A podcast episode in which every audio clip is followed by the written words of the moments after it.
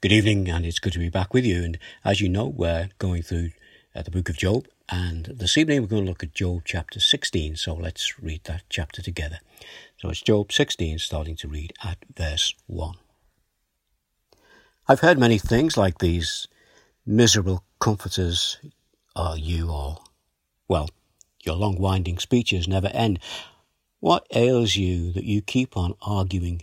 I also could speak like you if you were in my place, I could make fine speeches against you and shake my head at you. But my mouth would encourage you. Comfort from my lips would bring you relief. Yet if I speak, my pain is not relieved, and if I refrain, it doesn't go away. Surely, O oh God, you have worn me out. You have devastated my entire household. You have bound me and it has become a witness. My gauntness rises up and testifies against me. God assails me and tears me in his anger. He gnashes his teeth at me. My opponent fastens on me his pierced eyes. Men open their mouths to jeer at me. They strike my cheek in scorn and unite together against me. God has turned me over to evil men and thrown me into the clutches of the wicked. All was well with me, but he shattered me. He seized me by the neck and crushed me. He has made me his target. His archers surround me. Without pity, he pierces my kidneys and spills my gall on the ground. Again and again, he bursts upon me. He rushes at me like a warrior. I've sewn sackcloth over my skin and buried my, bow, my brow in the dust. My face is red with weeping, deep shadows ring my eyes. Yet my hands have been, been free of, vi- of violence, and my prayer is pure. O earth, do not cover my blood. May my cry never be laid to rest. Even now my witness is in heaven, my advocate is on high, my intercessor is my friend. As my eyes pour out tears to God on behalf of a man, he pleads with God as a man pleads with his friends. Only a few years will pass before I go on the journey of no return. Shall we pray? Father, as we come to these words of Job, these uh, very, what can be disturbing words as we hear more of Job's suffering and Job's agony. And our Father, we pray that through these words, Job uh, might speak to us, that he might speak your word, that we might take encouragement from this. And our Father, we just commit this time into your hands as we gather together around your word and we gather in the precious name of Jesus. Amen. Well, we come to this chapter 16, and uh, it's Job's reply to Eliphaz's second speech. You know, Job's friends are still seeing Job suffering as being the result of something that he has done to upset God. Therefore, his only option is for him to admit his wrongdoing and come to God with sincere regrets and remorse, so that God will be pleased with him and restore him to his days of posterity. They say, Job, you must repent. At this point, I think it's worth a while just considering this word repent. As we will come across it in our Bibles, and it's with reference to the relationship that we have and that we can have with the Lord. But repent is also a word that is used in everyday language. So I went to the dictionary. Dictionary definition is of this the action of repenting, sincere regret or remorse, the fact of showing that you are very sorry for something bad you have done in the past, and with a wish that you had not done it. In short, it's because of regret, turning away from something with a feeling of remorse. But the important thing is not just the turning away. It is what or who we turn to. And then it is about what we do when we turn away. Repentance of itself does not bring freedom from God's judgment. I'll repeat that. I think it's important to grab hold of this. Repentance of itself does not bring us freedom from God's judgment. You see, many will attend a place of worship, attend feeling the need to repent, and then they will leave feeling better, but still being under God's judgment. And many world religions see repentance as being quite rightly sorry for your actions, but then they see it as leading to a need for a personal sacrifice that hopefully will please the God or the gods that you worship, leaving you with the expectation of a reward of being accepted for our efforts so that our lives will improve. This is really coming to God with a feeling of guilt and remorse, bringing to Him an offering that has been of some cost to us, and then asking Him to show us favour on the basis of what we have done. And this alone does not bring salvation, it doesn't bring freedom from God's final punishment. We see from the scripture that salvation is given when we come to God, yes, in recognition of our guilt. Yes, turning away from the sin that is separating us from Him, but then turning to Him and turning to Him in the name of Jesus, and then trusting in the power of His death and resurrection, and in the truth that Jesus will present us to God in the power of what He has done, and not in what we have done. And this does bring salvation. And it does bring freedom from God's final punishment. But it doesn't necessarily bring freedom from suffering while we are here on earth. Going into the New Testament, we see the message of John the Baptist was a message of repentance, which is a step towards salvation. You see, John's full message was repent and behold the Lamb of God who takes away the sins of the world. And this is salvation to repent, to behold, to look towards, to go to the Lamb of God who is Jesus, who takes away the sins of the world through what he has done. You know, I was thinking of um, the hymn by uh, Augustus Montague Toplady. That is a fantastic name, isn't it? And one of the hymns that he wrote was Rock of Ages. And I was just thinking of verse 3 when he wrote these words in that hymn Nothing in my hands I bring, simply to thy cross I cling. Naked come to thee for dress, helpless look to thee for grace. Fail I to the fountain fly, wash me, Saviour, or I die. Salvation is by the power of the cross, and it is given to us by God's grace. A true believer has an advocate who has conquered death. And this is part of what God is teaching us through Job's suffering. We know that Job is a forgiven believer. We know that he's trusting in God but he's suffering and he's suffering really badly. The disciples were believers trusting in God, and they suffered. Paul was a believer trusting in God, and he suffered. Down through the ages, Christians have suffered, and even today, Christians are suffering, not for their sins. Jesus suffered in their place for that but they are suffering for the glory of God and for the gospel.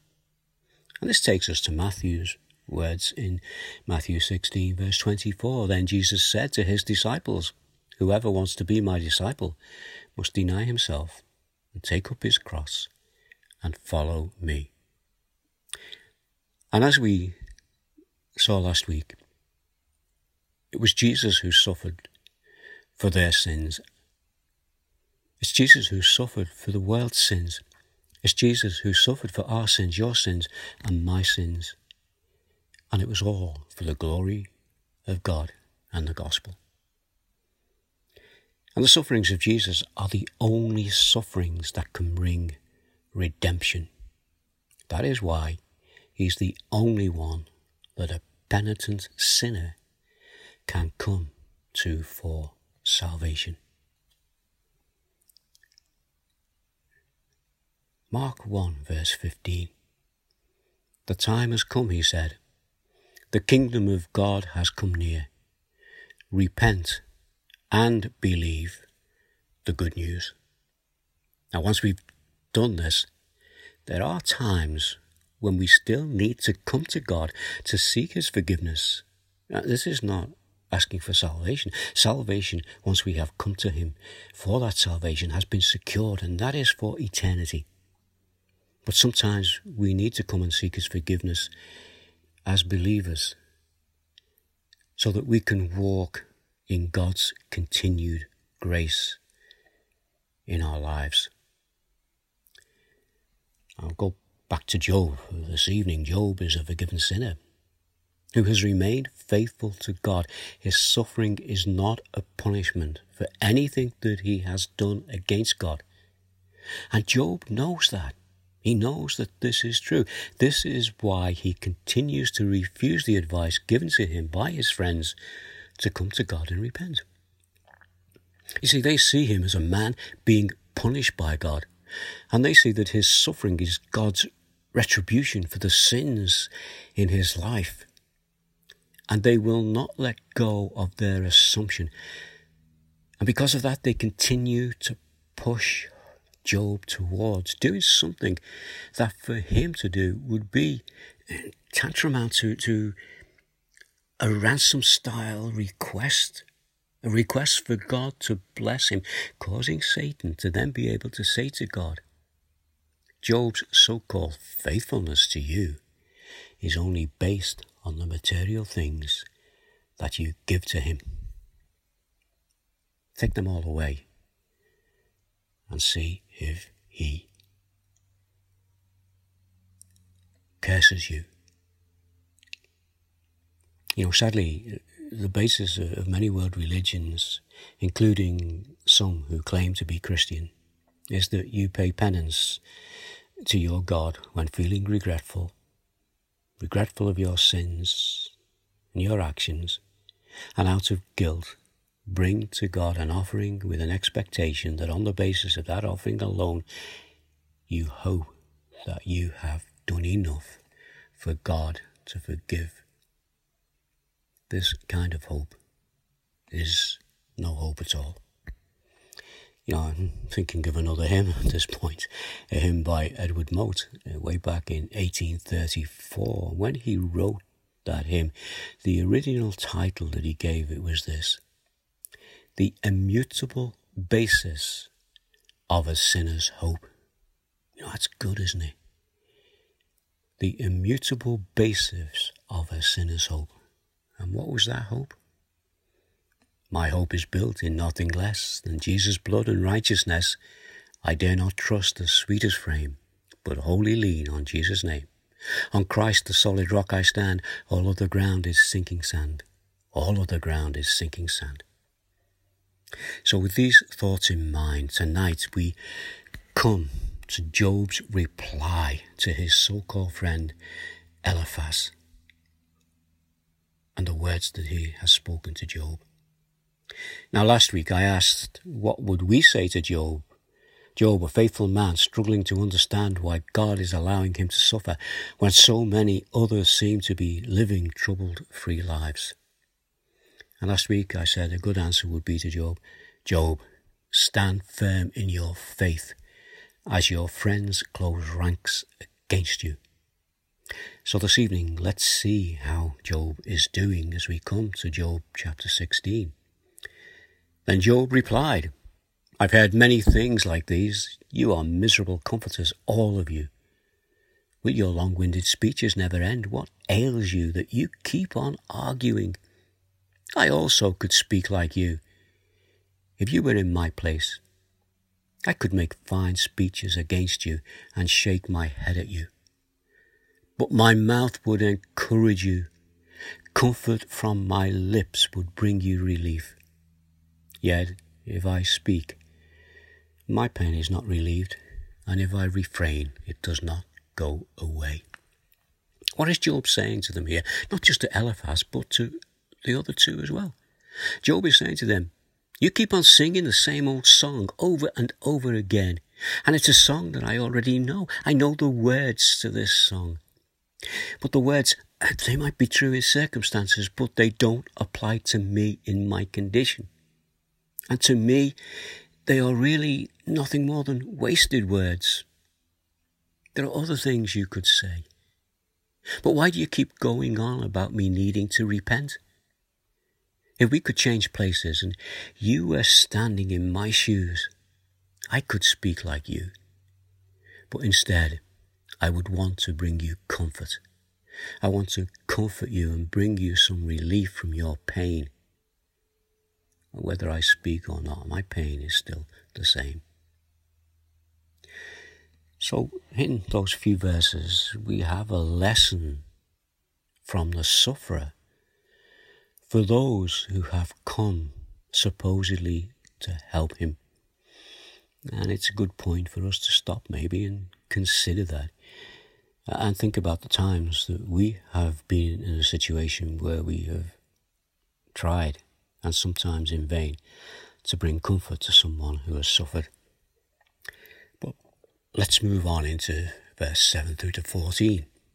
And what we have here is Job's reference to what God has done to him.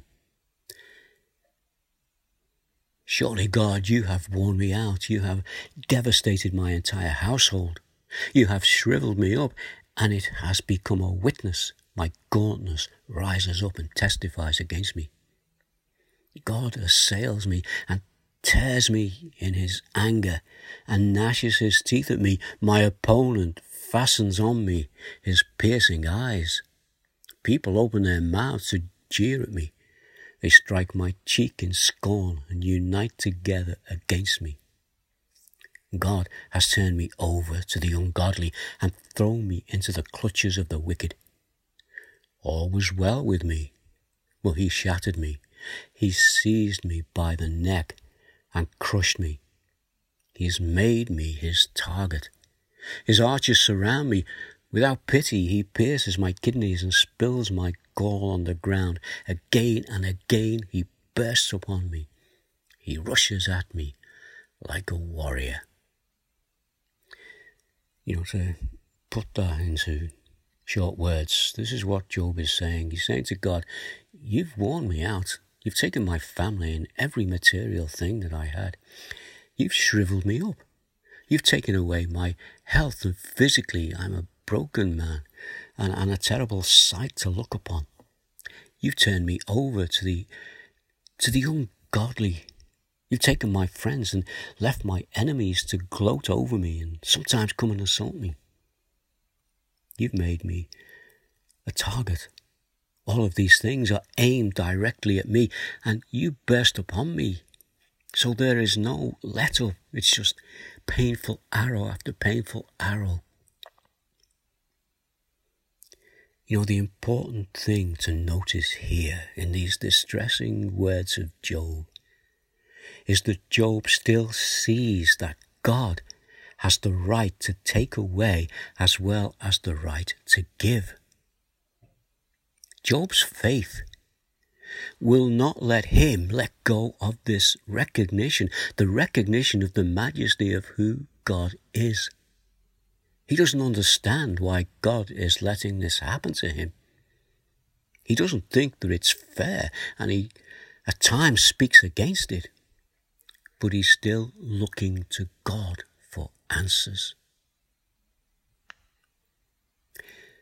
What can Job do to ease his pain? Let's go to verse 15 through to 19. And he says this I have sewed sackcloth over my skin and buried my brow in the dust. My face is red with weeping, dark shadows ring my eyes. Yet My hands have been free of violence, and my prayer is pure. Earth, do not cover my blood. May my cry never be laid to rest. Even now, my witness is in heaven. My advocate is on high. Job is admitting here that he's doing what he can to tend his wounds with desperate measures. And this is to ease his pain. Inwardly, he weeps. Outwardly, he looks like death warmed up. And despite all of this, he knows that he is innocent.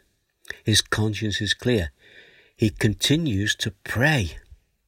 He's still searching for answers. And he's still trusting as his body weakens. You notice here that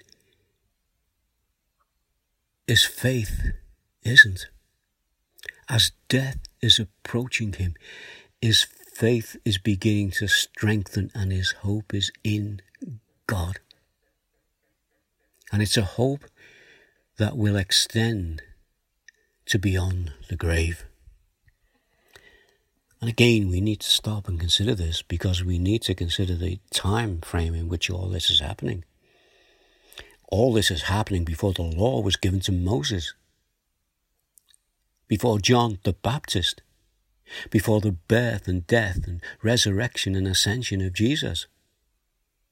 But Job's hope is in the never changing God. God is the same.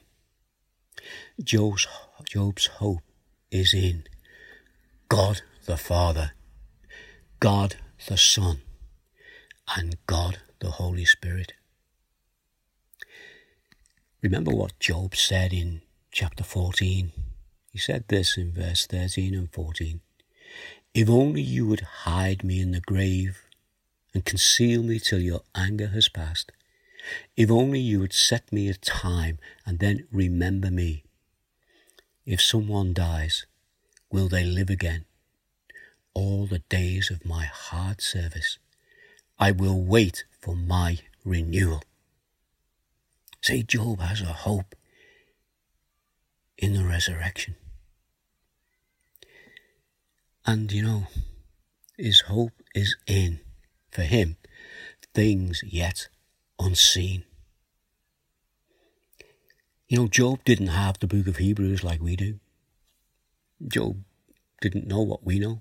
Hebrews 11, verse 1 and 2. Now, faith is confidence in what we hope for and assurance about what we do not see. This is what the ancients were commended for. You know, Job is one of the ancients. And as we follow Job, let us commend him as God did in the book of Hebrews. Commend him for his faith. What faith? His faith in things unseen, things that he didn't understand, things that hadn't happened yet, but his hope was a firm and secure hope in them because he recognized who God is. We've already seen how Job has seen the need for resurrection from the dead. He's not seen it happen. And the reality of it will not happen until Jesus, the promised one, the Messiah, God with us, will come and will die and then rise again. But Job's hope is in that this will happen. We've already seen, and we will continue to see, Job's hope in an advocate, one who will stand in the presence of a holy God on his behalf, who will plead for Job's vindication. You know, obviously, Job didn't have Paul's letters, but we do. And we refer to quite often that letter to Timothy, 1 Timothy 2, verse 5. For there is one God and one mediator between God and mankind, the man Christ Jesus. So let's go to the final part of this chapter. Let's look at verse 20 through to 21, where Job sees the need for an advocate. He says, My intercessor is my friend. My eyes pour out tears to God. My intercessor is my friend. We could quote another hymn there. What a friend we have in Jesus. A friend who is there when all our other friends give up on us. Verse 2, on behalf of a man, he pleads with God as one pleads for a friend. This is what Job needs. This is what Job hopes for. Job knows that God is the only one who can make these things happen. And this is what Job, Job's hope is in. Remember again something that Job said earlier, this time in chapter 9, verse 33. He said this If only there was someone to mediate between us, someone to bring us together. You know, this is what Job has. He doesn't know it, he doesn't understand how it will happen, but his hope is in things yet unseen. And we come to the final verse this evening, verse 22, where Job says, Only a few years will pass before I take the path of no return. You know, Job here is ready to face death. Face death in the hope that he has in God. Let's just pray. Father, we thank you for these words. Thank you for the reminders that you have given us of the hope that we have and the things that Job hoped in had not yet happened or been seen, but his hope was in the belief and the faith was in the fact that they would happen. And our Father, we know that they did happen. And so we ask that you will just encourage us to continue to believe in the things that are seen and the things that are still to be seen. And we ask these things in the precious name of Jesus, our advocate. In his name we come to you. Amen. Well, you know, Job is ready to face death in the hopes that he has in God. And Job's words continue in chapter 17. He hasn't finished speaking yet. But we're going to have a look at that next week. In the meantime, God bless. Bye now.